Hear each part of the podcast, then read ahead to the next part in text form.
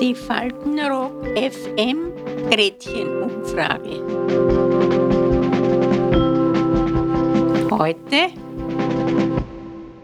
Schnupfen, Husten oder Fieber. Was sind Ihre bewährten Hausmittel gegen Erkältung oder Grippe? Eigentlich nichts Besonderes. Wie immer meistens habe immer bei so Verkühlungen ein eiskaltes Bier getrunken. Immer. Naja, eins. Naja, zwei.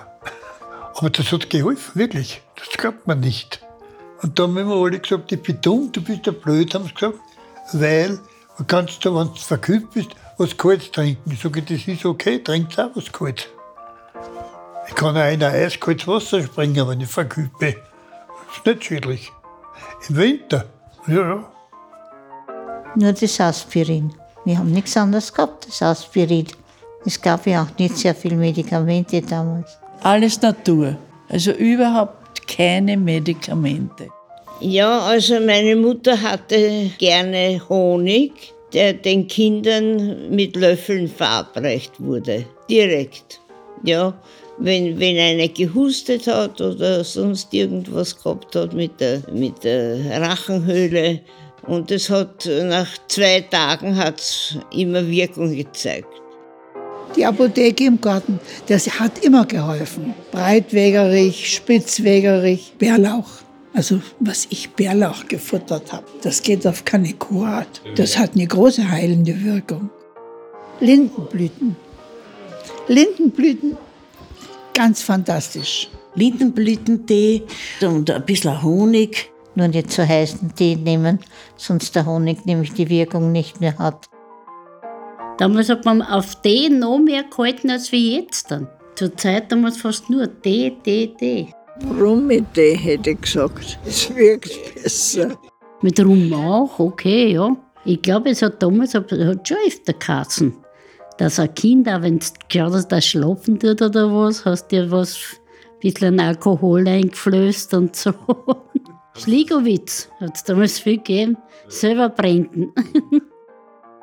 Na, früher hat man auch, sie werden Lachenschmalzflecke gemacht, stimmt? Aber Schweineschmalz musste man nehmen. Da hat man Schweineschmalz erwärmt, also nicht heiß, damit es nicht verbrennt, aber dass es zerläuft im Kochgeschirr. Und äh, dann hat man einen Leinenlappen genommen und hat den getränkt mit dem warmen Schmalz und den Kindern auf die Brust gelegt. Und dann hat man geschaut, dass die Wärme reinkommt in das Innere. Dass auf der Brust warm ist, da haben sie gesagt, das hilft, weil ich nicht geholfen hat. Meine Großmutter war am Land. Und bevor ich in die Schule kam, war ich bei ihr. Und die hat mir solche Umschläge gemacht, Essigpatschern, wenn ich Fieber gehabt habe. In einer Schüssel wurde Essigwasser angemacht, also Wasser mit Essig hinein. Und dann wurde ein Waschlappen nass gemacht in dieser Flüssigkeit und den Kindern auf die Füße gezogen.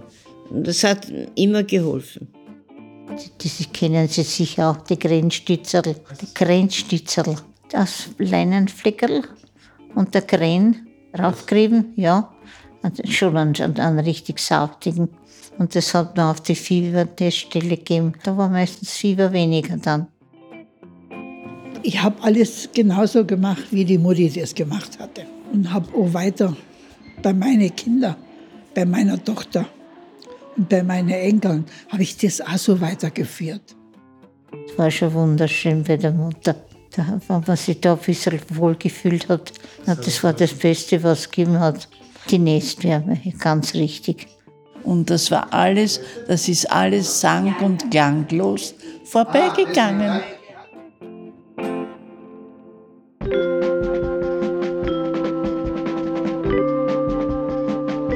Die Faltenrock FM Gretchenumfrage.